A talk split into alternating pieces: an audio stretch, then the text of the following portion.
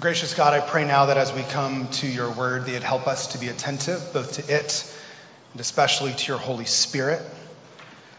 God, I pray that as my words line up with your words, that they would fall on ears and hearts ready to receive them and respond. And God, if I say anything that isn't from you, I pray that those words would quickly be forgotten. I pray these things through Jesus Christ our Lord. Amen. You may be seated. Wives, submit to your husbands. What could possibly go wrong this morning for the preacher?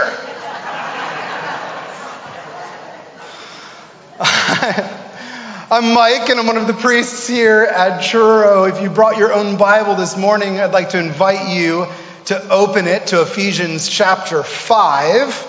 If you didn't bring a Bible with you, I'd love for you to grab one of the Bibles in your pew. You can follow along this morning, Ephesians chapter 5. It's on page 978. If you didn't bring a paper Bible, and there's not one within grabbing distance in your pew, the good news is most of you have a supercomputer in your pocket that will allow you to Google Ephesians chapter 5. That's what we're going to be looking at this morning. We've been tracking with Paul through his letter to the Ephesians over the last few months or so. And this morning we arrive at the section that scholars refer to as the household codes. Household codes were common in the ancient world. Aristotle himself is said to have been responsible for writing a household code which outlined how husbands and wives and parents and children and slaves and masters were to relate to each other within the context of the ancient household. Such discourse wasn't limited to Aristotle, but was common throughout Greco-Roman antiquity and was considered vital to maintaining the status quo, the established social order, with the male paterfamilias, or head of household, holding near limitless authority. Over the next 3 weeks, we'll see how Paul reinterprets traditional household codes in light of the life, death, and resurrection of Jesus and the Christian's life in Christ, starting first with wives and husbands. Now, for many Christians in the West today, this text is loaded. I could see it in many of your physical body expressions as it was read. It's loaded. It's been reduced to wives submit to your husbands, and thus has been abused, misused, avoided, or ignored. For some, it's become central to understanding a primary human relationship, or it's been extrapolated and applied to gender roles in the church and beyond. Now, this morning, I'm going to do my best to take this text seriously, while also trying to sensitively untangle what Paul was trying to communicate and what it might mean for us today. But first, a few disclaimers. My wife and I, as I'm sure you can imagine, spent much of this past week talking about Ephesians chapter 5. Jenny and I have been married now for over 14 years, and we've been together for over 20. And there's one thing that she wanted to make sure that I said towards the outset. I kept asking her, so Jenny, what about the head of household? Or the husband is the head. What do I do with this, Jenny? And she said, I don't know, you have to figure it out. But there was one thing she said she wanted, make sure you say this, Mike. And that's, first, I want to acknowledge that every marriage is different. And the way a husband and wife work out roles and expectations within the context of their own marriage will look different from one couple to the next. That's the thing that Jenny wanted to make sure I said. The second thing for me, a disclaimer, I want to acknowledge that Paul himself admits that much of this is a mystery. He does that right there in verse 32. And so like Paul, I'm going to do my best to approach this text and this topic with humility. Third, Paul is not talking about women in ministry here, nor is he speaking about gender roles in general. He's talking specifically about how husbands and wives are supposed to relate to one another in Christ. To extrapolate beyond that, based on Ephesians 5 at least, would be eisegesis. That is, reading something into the text, as opposed to exegesis, taking something from the text. All right, so there's my three disclaimers as we begin. Is that okay? Let's dive in, shall we? First, it is so important every time we approach the scripture that we take a look at context. The context is the key to understanding what Paul is doing here in this particular section of Ephesians. And so in order to get this right, we need to back up and review the larger argument that Paul is making in the letter. So let's review. In the first three chapters, we see how God has blessed us with every spiritual blessing, how in Christ he has changed the course of history and by grace given us new life in him. We who were once alienated from God and from each other have been brought into union, both with God and with each other. And we've been empowered by the Holy Spirit to walk in newness of life. So far in the second half of Ephesians, in light of all that God has done in us and for us in the person and work of Jesus, we are empowered by God's Spirit to grow up in Christ. Paul sets the tone for this life in Christ by exhorting the church to walk with all humility, gentleness, patience, bearing with one another in love. He describes Christian unity in Christ as the natural outgrowth of this new life. And as Jamie shared 2 weeks ago, we put off the old way and we put on Christ. And we do it by the power of the Holy Spirit in community together. And as Jose taught last week, this new way of love is a way of walking. It's a way of walking as we copy and paste Christ's life into our own life in community. This is the context into which Paul reinterprets traditional Greco-Roman household codes. He's already spent several paragraphs urging humility and patience and love and unity, putting away harshness and anger in favor of light and love and tender-hearted kindness. That's in chapter 4. If this is the context, humility, patience, love, unity, putting away harshness and anger in favor of light and love and tender-hearted kindness, then any application of this passage about marriage that is used to dominate or used to control in the name of headship, or a husband's proper role in the household, is a gross misinterpretation. Any application of this text that normalizes or excuses or explains away abuse is absolutely 100% wrong. As Paul himself writes in chapter 4, verse 20, this is not how you learned Christ. Any application of this text, any working out of potential implications, must keep the larger context in mind, prioritizing humility and gentleness, patience, bearing with one another in love, kindness, tenderheartedness, etc. This is the larger context in which this particular passage must be read. Now, if you have a Bible, look at this. This is actually one of the places where the headings that publishers added to our Bible actually aren't that helpful. You might not know this, but in the original Greek, the headings and the verse numbers actually don't exist. They're not in there. The publishers and the translators add them in there to help us get a handle on the text. Now, if you look closely, verse 22, wives submit to your husbands, is actually a continuation of Paul's previous thought, which begins all the way back in verse 18. Here is how the thought goes. Be filled with the Holy Spirit, addressing one another in psalms and hymns and spiritual songs, singing and making melody to the Lord with your heart, giving thanks always and for everything to God the Father in the name of our Lord Jesus Christ, submitting to one another out of reverence for Christ. Wives, submit to your husbands as to the Lord.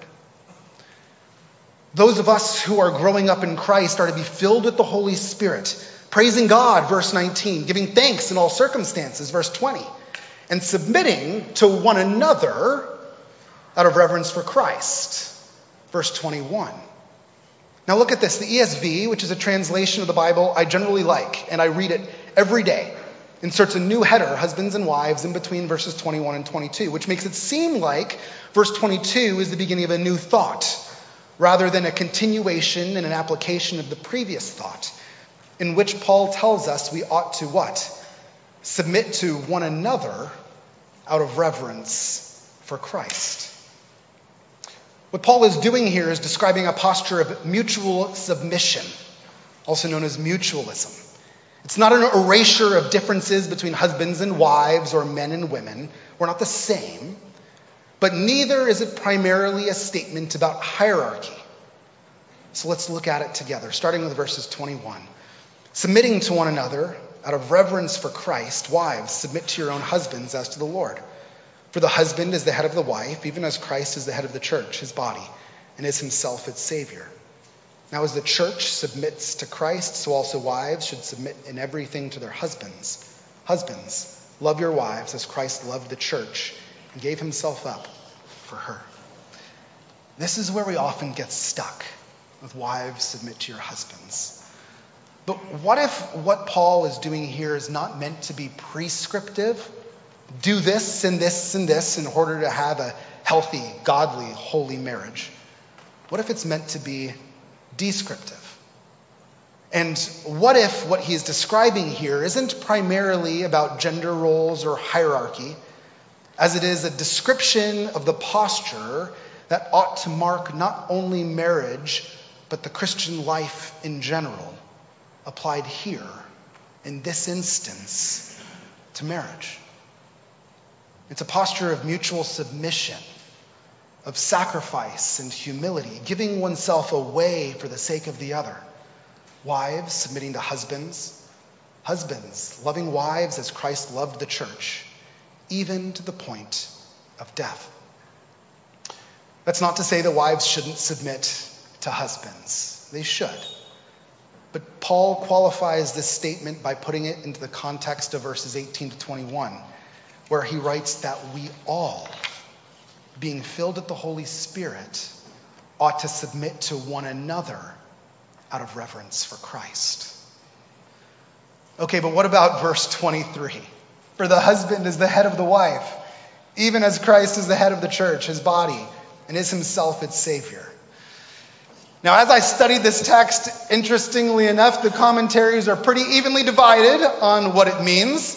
It's probably an exercise in confirmation bias. Half of them think Paul is talking about authority, which would make sense in a section that includes parents and children and slaves and masters. The other half think that Paul is talking about unity, about the husband being one with the wife, like Christ is one with the body, the church, which would also make sense, seeing as unity has been a major theme over the course of the previous chapter, and Paul is very shortly going to talk about husbands and wives becoming one. So which is it? Does the husband being the head mean the husband's in charge, or that he is to be united to the wife? Interestingly enough, the early church fathers, who by and large were bachelors and lived in a significantly more patriarchal society than we do, respond with a yes to both, kind of, before generally saying, don't overthink this. Submit, love, respect, sacrifice, all of it, all around.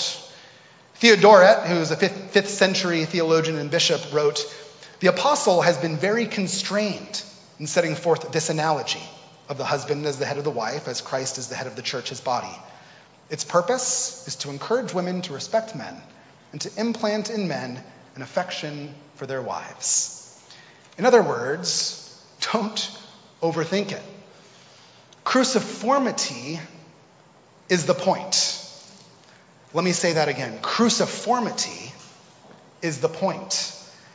Any relationship between Christians, including marriage, ought to take a cruciform shape. That is, it ought to be shaped by the cross of Jesus. How each Christian marriage walks that out will look inevitably different, and that's okay, as long as the marriage is shaped like the cross How husbands and wives walk this out is important to Paul. After all, healthy, Jesus-centered marriages are a blessing to everyone. But marriage here isn't actually the main thing. Jesus is the main thing. Marriage is important, but it's not the main thing. Paul makes that clear here in chapter 5 by way of the passage's chiastic structure. Is it okay if I nerd out just a little bit about literary devices? A chiasm is a literary structure in which the author creates a sandwich to draw attention to the thing in the middle. We often miss this, right? But it is in the Bible over and over and over again. The Old Testament writers used it. The Gospel writers used it. Paul himself uses it right here. In this instance, Paul speaks about husbands and wives if you look at it, verses 22 to 25. And then again in verses 28 to 33. And what's in the middle? A bit about Jesus. And in doing so, he makes sure that we know that Jesus is the center. Paul writes, as Christ loved the church and gave himself up for her, that he might sanctify her, having cleansed her by the washing of water with the word, so that he might present the church to himself in splendor, without spot or wrinkle or any such thing, that she might be holy and without blemish. For Paul, Jesus is always at the center. For the church in Ephesus, as for Truro here in Fairfax County, as in our lives and our marriages, Jesus must be the center. Not marriage, but Jesus.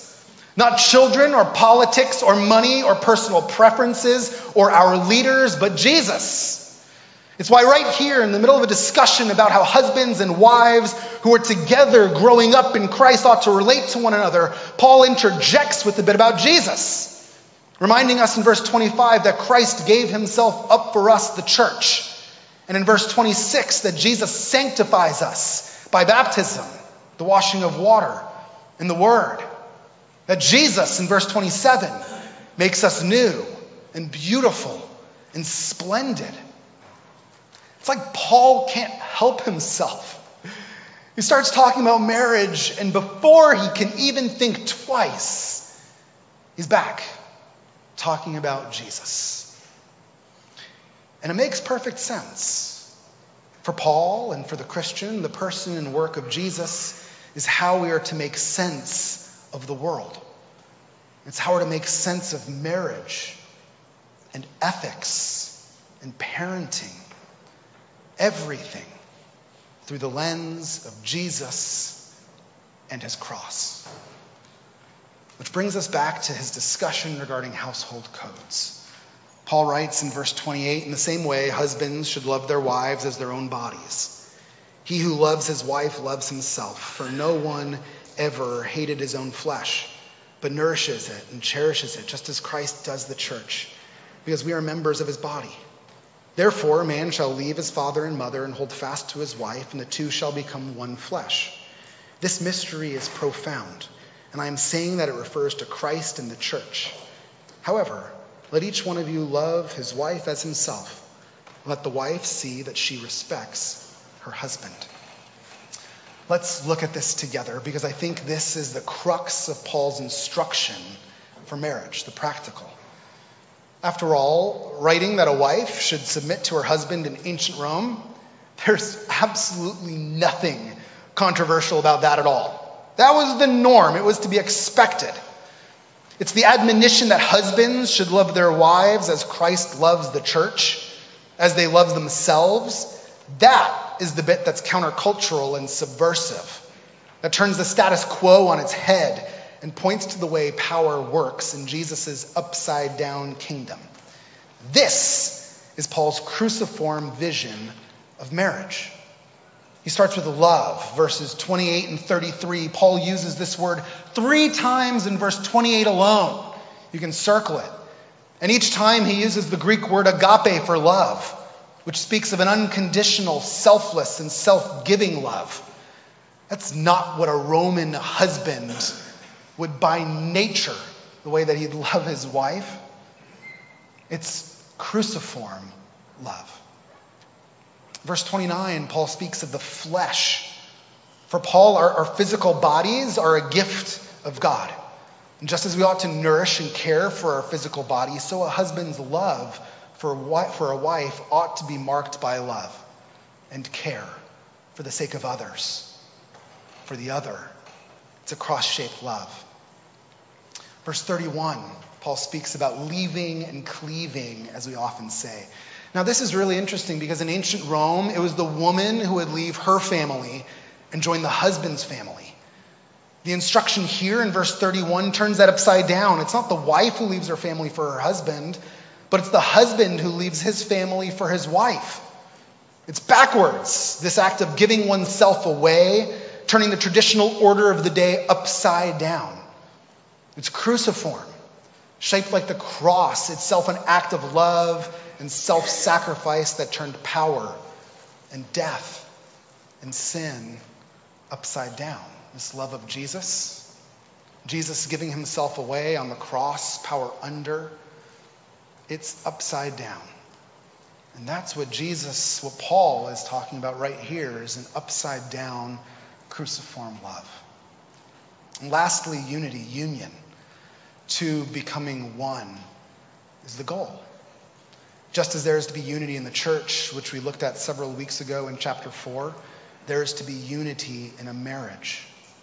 We are members of a body, two becoming one. And we know from chapter 4 that Christian unity is marked by humility and gentleness and bearing with one another in love, that Christian unity recognizes gifts in the other and uses gifts for the sake of the other.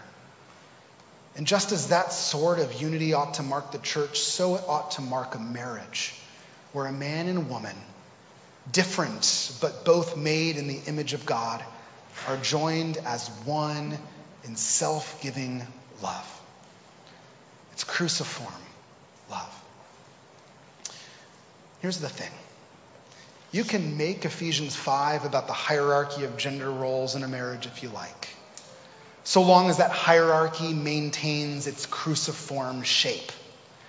Because I think that is the main point for Paul. The cruciform shape of relationships for those who are growing up in Christ. In Jesus, authority comes by way of laying down one's life, by way of self-sacrifice. Power comes by way of service and giving oneself away. A power under, not a power over. And as Paul turns the Greco-Roman household codes on their head, repeatedly exhorting the men who held the vast majority of power in the ancient world to give themselves away for their wives, to love them sacrificially and completely, contextualizing their submission with a statement first about mutual submission, with a sort of love that would have absolutely challenged the status quo. Paul makes sure that the Ephesians know that Jesus is still to be the priority, that it is Jesus and his death on the cross that ought to shape our lives and our relationships and our marriages. Paul uses the discussion about marriage to repeatedly point back to Jesus, reminding the Ephesians and us that Jesus' love for the church is the main thing, that it leads to sacrificial love and other-oriented unity, both in the home and in the church.